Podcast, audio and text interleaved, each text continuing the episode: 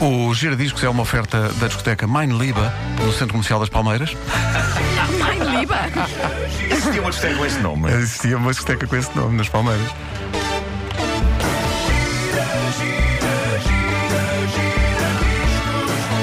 Eu gosto muito deste single, vou comprar.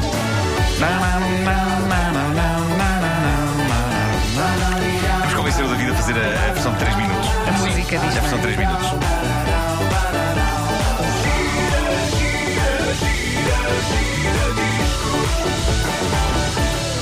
Há discos que mudam a vida de uma pessoa e que acabam por moldar definitivamente o seu gosto eh, para, para o resto da vida. O período 86-88 foi muito importante para mim porque, finalmente, eu estava alerta para o facto de haver mais no mundo do que o Tarzan Boy.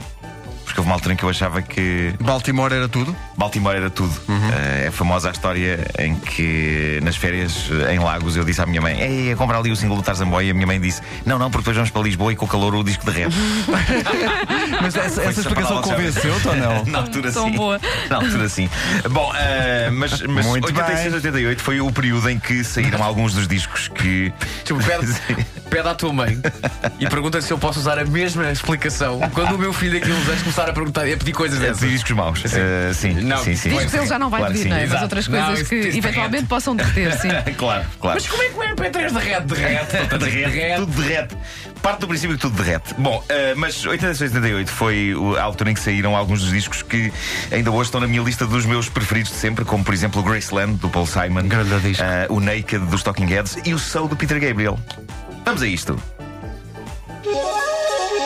Por ali, por lá. Ainda por cima um É videoclipe histórico. Às vezes antes esquece que isto começa com panpipes, não é? Por acaso eu não me lembrava. É não me lembrava que esta é música verdade. começava com panpipes. Ganda Pedro Gabriel. Pedro Gabriel foi a Rua Augusta. E sentiu-se influenciado. Ganda música. Este disco Soul é claramente um dos discos da fundação do meu gosto musical. E o mais incrível é que, antes de me apaixonar pela música, apaixonei-me pelo teledisco. E ao ver agora o trabalho do pessoal que animou o vídeo do Cine Girassol dos Azeitonas, eu lembrei-me várias vezes do videoclipe do single mais popular do álbum Soul, Sledgehammer. O vídeo de Sledgehammer, uma obra em que a plasticina tem muita, muita presença, ainda hoje é dos melhores videoclipes de todos os tempos. Para além de, dizem as estatísticas, continuar no seu trono como o videoclipe mais exibido de sempre na televisão. A verdade é que sempre que eu apanho este videoclipe, eu fico a ver. Nunca me cansa. O videoclipe é uma obra de animação de volumes, stop motion, em plasticina e outros materiais, feita pelos estúdios britânicos Hardman, os mesmos que mais tarde fariam a Ovelha Choné, a Fuga das Galinhas, Wallace e Gromit. E se a ideia de um teledisco é interessar o público na música, Sledgehammer merece todas as homenagens porque acerta em cheio. Se bem se lembram, tudo acontecia neste vídeo. A cara do Peter Gabriel real, a cara do Peter Gabriel em plasticina, a cara do Peter Gabriel feita com frutas e a imagem mais bizarra de todas: dois frangos prontos a ser cozinhados. A fazer um número de dança num palco. É verdade, é verdade, verdade. É o tipo de coisa que não se vê todos os dias. Não se vê todos os dias. Em 86, na ignorância dos meus 15 anitos, eu sabia só vagamente quem era Peter Gabriel, mas num instante tornei-me num fã devoto, começando por comprar o álbum Soul e não descansando enquanto não tinha todos os outros discos do artista. A foste à fase Genesis do Peter Gabriel? Fui, fui, fui a Acabaste todo por conhecer Fui a tudo, todo não é? lado. Tudo, tudo, Fui a tudo. todo lado. Ah, Fui já a fui todo lado. Brasil, Praia e Bissau, Angola, Moçambique. Bom, ah, a canção Sledgehammer é fantástica. Soa a uma coisa que podia ter sido criada por um artista soul dos anos 60 e por isso é mais ou menos um ovni dentro do álbum, mas é um single pop perfeito e explosivo e que mostrava que, depois de ter saído dos Genesis e de ter andado à bulha com o antigo amigo eh, Phil Collins e amigo e colega. Mas agora Gabriel- são amigos outra vez. são amigos outra vez, é verdade. Mas eh, Gabriel era o elemento dos Genesis mais fervilhante de criatividade, mesmo quando fazia um single tão pop como este. Ironia das ironias, qual a canção que Sledgehammer chutaria do primeiro lugar do top americano na semana em que saiu? Foi esta. É um grande disco este. Mas repara, eu imagino o gostinho de Peter Gabriel quando isto aconteceu. Ele chega Ora toma. e chuta aos Genesis a sua velha banda. De onde ele saiu não muito pacificamente. Aqui para nós, eu acho que Phil Collins fez muita coisa boa depois dos Genesis. Eu adoro, por exemplo, o single In the Air Tonight, dele a solo, com o famoso break de bateria.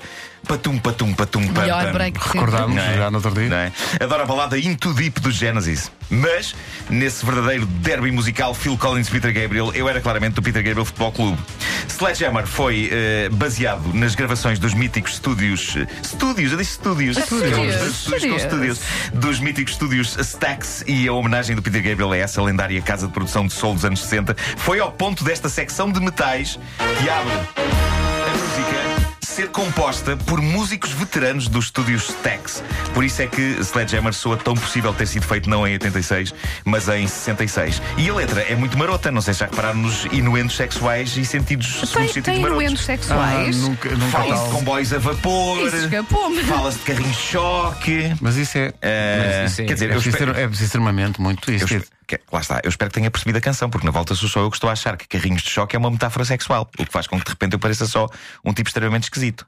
Ah, a dada altura, a letra fala também de polinizar. Ele diz: Mostra-me o teu cacho de frutas que eu serei a tua abelha. Ah, aí, O aí. que- aí já é, já é Ana Malhou. Aí já é. é. Marco até o pólen é coisa. Mas não, não acham que consegue estar entre o poético e o piropo de um indivíduo que trabalha numas obras, com uma rapariga que vai passar na rua? Oh filha, mostra-me o teu cacho de frutas que eu quero ser a tua abelha!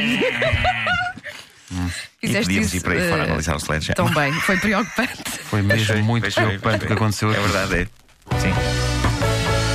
Eu cheguei a ter o álbum Soul num formato chamado Super Audio CD? Lembram-se do Super Audio É, CD? foste o único que comprou. Eh, É lá uma espécie está. de um vinil enorme.